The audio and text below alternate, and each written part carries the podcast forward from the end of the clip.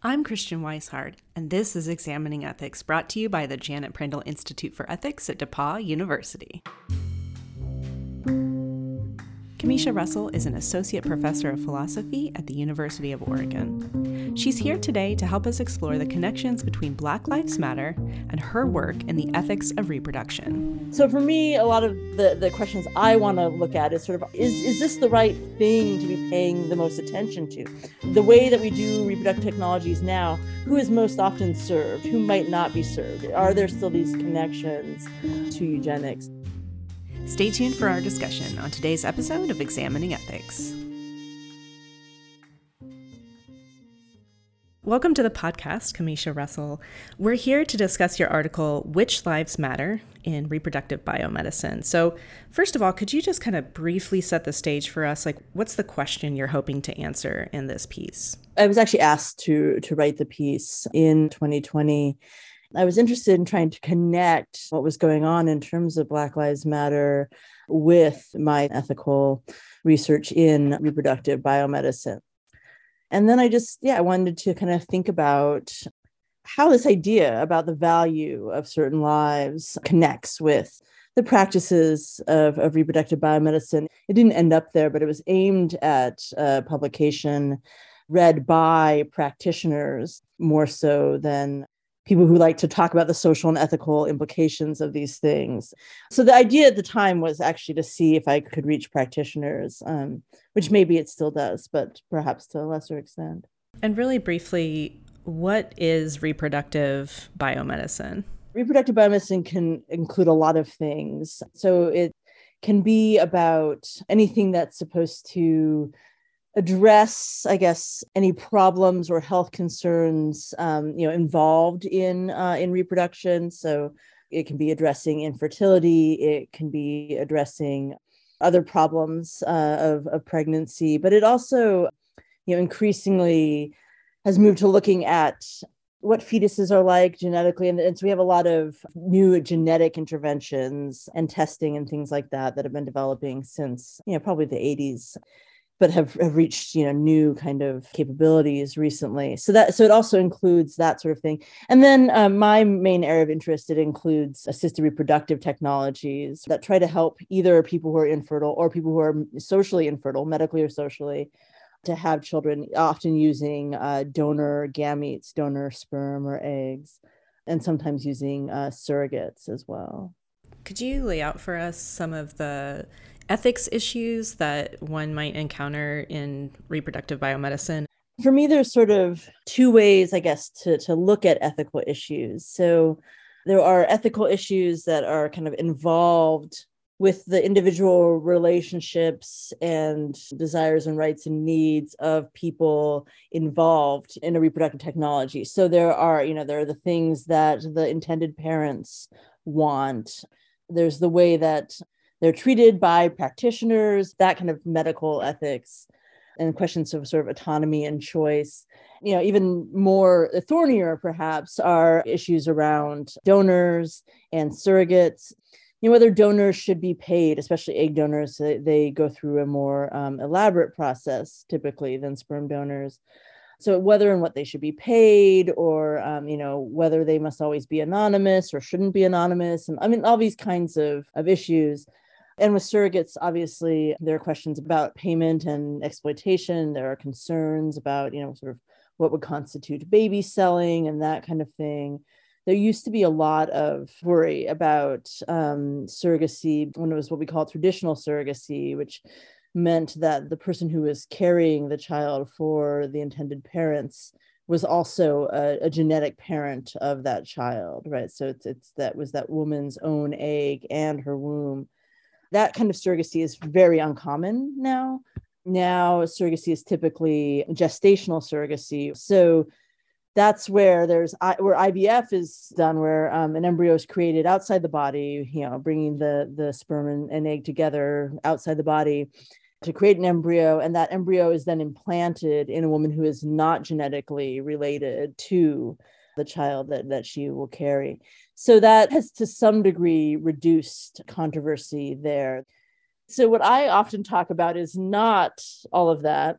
but actually what i think are sort of the larger social political ethical issues around reproductive biomedicine and a lot of that is about kind of its origins, to what extent it remains connected to those origins. So I connect its origins to eugenics in the piece. Although I, I recognize that a lot of what was going on in the intentions of people during um, the sort of principal era of eugenics, if we will, uh, in the sort of early 20th century, is not really going on sort of in the minds of people doing reproductive biomedicine today. But I do think they, but they, they share a history in terms of the development of the technologies and what they believed about what we could do, how we could control or improve upon reproduction scientifically and technologically.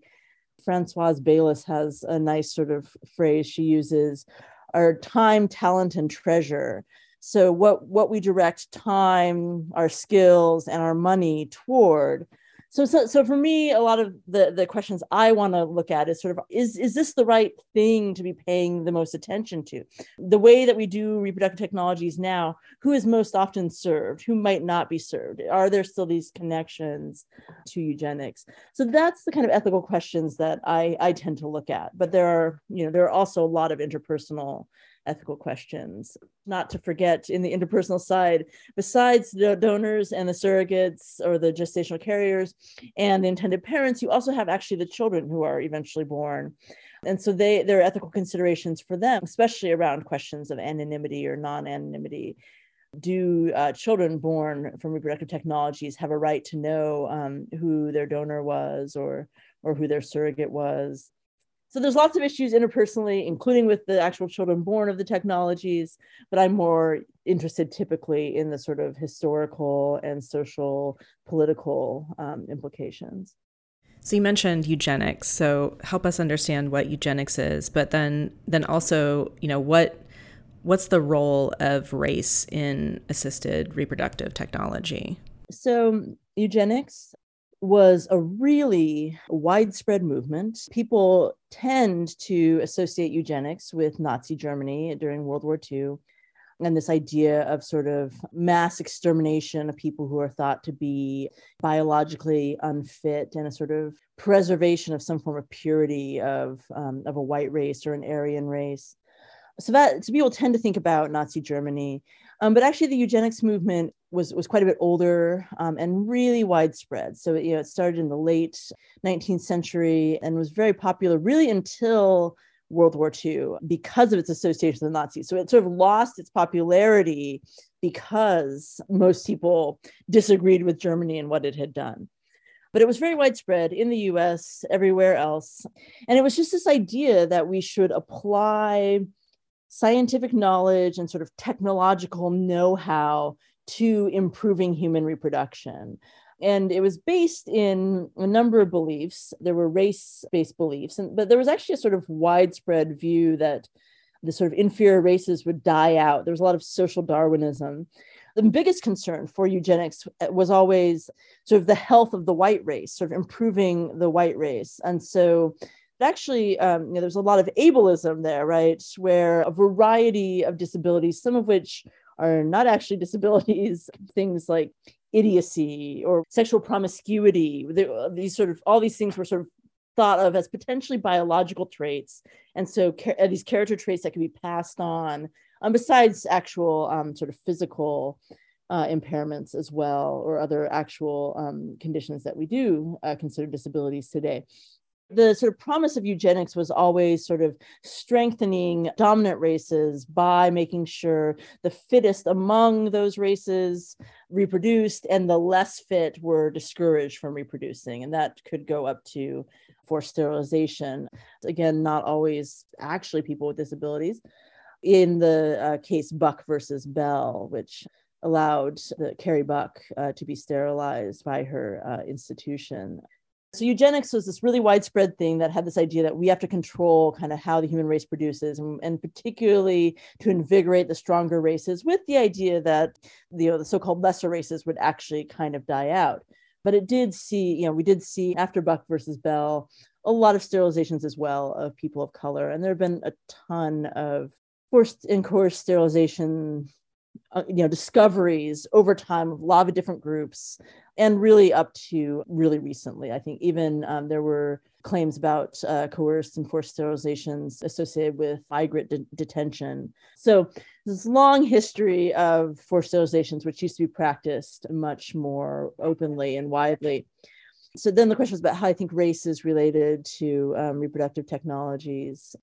Part of it's part of the connection i like i want to kind of draw out is the connection between the idea of race historically, the belief in the existence of human races, which again sort of had this idea about how much your heredity uh, determines your character and your capabilities and how smart you would be able to be and you know and all, all these kinds of things. So that sort of same understanding of human heredity that brings racism that divides people into these groups and says some are inferior or superior is connected with eugenics, right, in, in general, and is connected with this idea of reproductive biomedicine. It's this belief that scientists and can master sort of nature you know sort of the human reproduction and that and, and in so doing they can bring about improvements and there are there are people actually who see themselves as liberal eugenicists contemporary people who say okay what was you know clearly the old eugenics was wrong. It was based on coercion and bad science. But they think that we are past that. We can be past that now. And it's that it's not objectionable to sort of approach making the you know sort of human beings better through science and technology so it's it's really sort of it's, it's really still a live question um, and i think a lot of people's support or non-support for this sort of idea is based on whether they believe there's actually a connection between the old eugenics and um, these contemporary practices. So i see these connections really strongly in this um, sort of assumption about what science is capable of and this idea that it should be directed sort of toward reproduction in this way that what we need is you know fewer people with disabilities and that is sort of the answer to ableism right? Instead of you know a change to um, to society that makes things more universally accessible right? Um, and of course besides that not being the answer to ableism in general it's also the case that people become disabled and go through periods of disability throughout their lives. It's you know not all disabilities are um, are things people are born with. So for me, the part of what we are what we ought to be concerned about is the way that these same ideas that produce race are connected with the reproductive technologies that we think about today. So that, that's sort of one connection for me between race and assisted reproductive technologies. The other one is actually just in the sort of actual use of donors and surrogates, uh, gestational carriers in the present day. So there, there are a lot of race based dynamics there. There are drop down menus um, anytime you're searching a gamete bank website they offer a lot of different types of categorization. They talk they, there's some that talk about race some ethnicity some skin color. So they, they classify it in a lot of different ways but you will typically see very early on in the process of a database search as maybe your first or second menu option um, this sort of option to kind of match the gamete to you um, sort of ethnically or racially or or in terms of, of skin color so I think this reveals how important it is to people to have children that look like them. Anyway, so that there, so there are really interesting ways that that comes in. It also comes in with surrogates. People often hire surrogates who are in different countries, who have different skin colors. This is thought of as a way to kind of further distinguish the child that's going to be born to the surrogate from the surrogate herself, who is already not going to be genetically related and even actually surrogates themselves report that sometimes this is helpful for them right? That this that to be a gestational carrier for a child of a different race helps them to detach from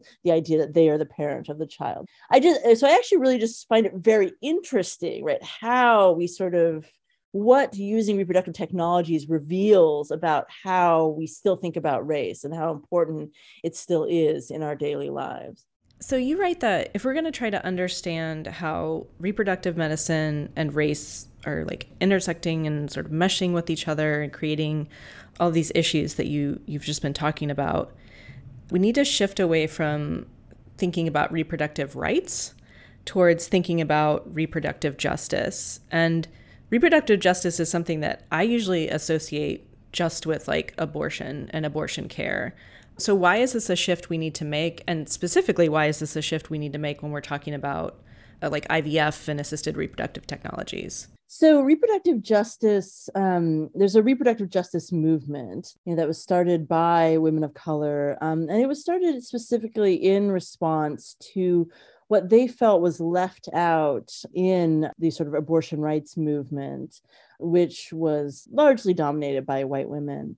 And it's not at all the case that women of color didn't think that access to abortion was important. And, and indeed, uh, you know, with everything that's going on, uh, you know, women of color are, are very likely for a variety of reasons to suffer more where abortion is restricted. So they had three pillars, and one of them was the right to access abortion, but they wanted to add two other pillars based on their experiences. And so the, the second pillar was the right to have children. So, not just the right not to have children, which is important, but the right to have children, because as you know, sort of these long term victims of forced sterilization, various uh, coercive, there was a lot of coercive contraceptive use associated with welfare policy in the 90s. So, a lot of sort of, you won't lose your welfare benefits if you have Norplant implanted, which is a long acting reversible contraceptive. But the thing about long acting reversible contraceptives is they typically involve medical care, whereas with like the pill, you could just stop taking it at any point things like uh, Norplant, a doctor needs to remove it. Um, and actually, it's apparently much more difficult for doctors to remove Norplant than it is for them to implant that plant it.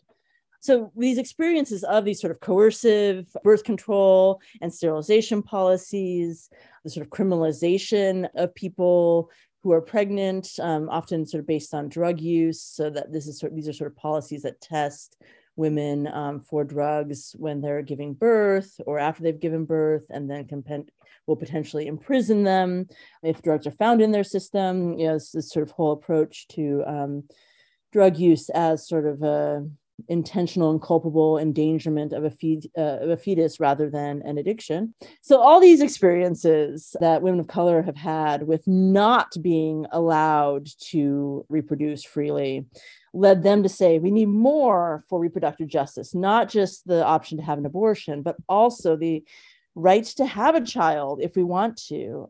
And then the third pillar was the right to raise children in healthy and safe environments.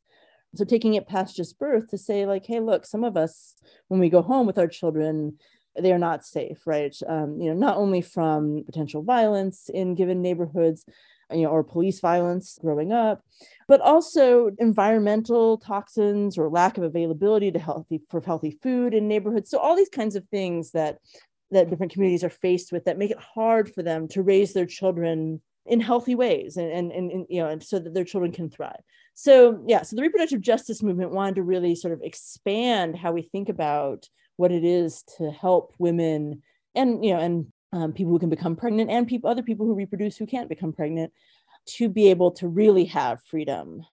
You cannot have a child if you don't want one. You can have a child if you do want one. You can actually have that child thrive after they're born that's sort of where the the justice distinction uh, came in with that original movement you said that you were asked to write this in 2020 right so you're asked to write this in the midst of this uprise of the Black Lives Matter movement.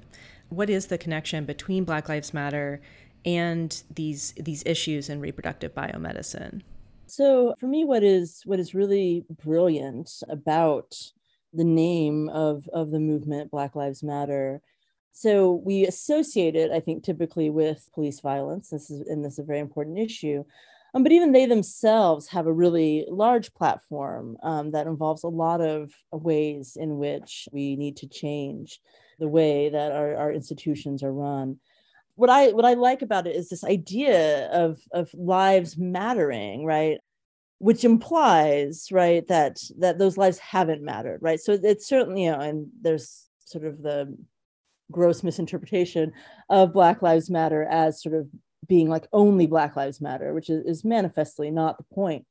so the so the statement black lives matter is really trying to draw attention to the ways in which those lives have not traditionally mattered right so so that's where i sort of see this connection right that um, the reproduction of people of color has been much less valued than white reproduction in the us you know really since uh, since slavery. So there was a certain value in black people reproducing under slavery because it, it created more slaves right? But ever since then right there have been these ongoing and multifaceted efforts and not just against uh, black people but indigenous people mexican american women. There's you know puerto rican women there's a lot of, of groups that have faced specific sterilization campaigns and, and things uh, over time. So the idea that those lives matter you know it just doesn't feel that that has that has been or, or even continues to be the case. When we think about black lives matter we don't want to just think about um, the lives of people who are old enough to experience police violence which doesn't apparently make have to be very old. But we want to think about you know should there be more people of color in the world? And i and i think there's so many policies since um, you know colonialism have suggested that that is not to be cared about right? So this latest replacement theory stuff.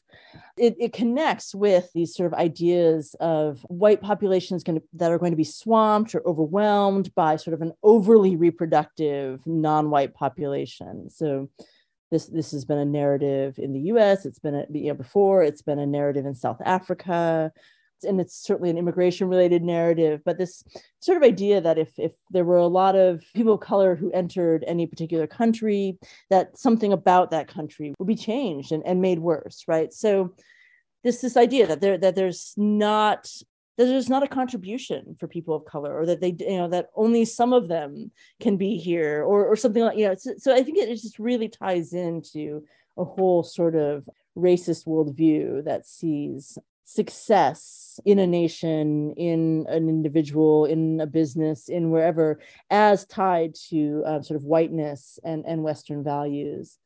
There is a tie, but it's a historical tie that's based on you know sort of economic oppression and exploitation right so it is the case that um, that white nations have uh, more money but it that has been because of these exploitative and extractive policies from colonies and pseudo colonies that that these countries have controlled. So one of the reasons that this piece caught my eye was because Roe v. Wade was recently right for us right now struck down, which obviously has brought so much conversation about reproductive justice back into the mainstream. And so I was wondering, I know I know that again your your piece isn't specifically about abortion care or that side of, of reproduction, but but have your thoughts shifted or changed in any way since that decision, or does it sort of underline everything that you've said to begin with? I mean, I think it would be very reasonable for any given person to say it is more urgent right now to try to protect this right to abortion than it is to worry about uh, reproductive biomedicine in general that would be a very reasonable political stance for anybody to take right now. Um, this is very urgent. This might not have been the piece that I would have written in this moment because you know the, the sense of urgency and, and connection would, would have been different. It would have been framed differently, I think. Um, but I do, but I do think as we think about the effects of the Supreme Court's decision and kind of how to to fight that, centering the experience of marginalized women and, and other pregnant people and thinking about how they'll be affected and their needs, I think it is really important. Uh, there, there's every reason to believe, based on um, the last time that abortion was illegal in the US, that the better off people are, the more likely they will be to, to be able to get safe abortions that they need, that they will travel, that they will know somebody who knows somebody um, to do things privately, um, you know, that kind of kind of stuff. So it's just, I think that the effects, right, will be on those people who can't afford to travel. So I think it, it, we will want to be really focused on those experiences and the kinds of solutions and legislation and battles that will improve the situation of those most marginalized people in thinking about how we want to approach this. And I've, I've heard really interesting um, you know, conversations about from people who were involved in the sort of first battles prior to 1973 and who have said, you know, if there's any silver lining, this is a chance for us to do better policy than we did at that time to um, to remake um, a right to abortion in ways that are more sensitive to um, a sort of larger group of people. With the idea of course that any any solution that will help uh, the most marginalized pregnant people are certainly going to also help the people who are most privileged right so always to kind of center those experiences in order to create policies that are actually helpful and supportive for all If you want to find more about Camisha Russell's other work, download a transcript of the show, or learn about some of the things we mentioned in today's episode, visit prindleinstitute.org backslash examining ethics. Examining Ethics is hosted by the Janet Prindle Institute for Ethics at DePauw University. Christian Wisehart wrote and produced the show.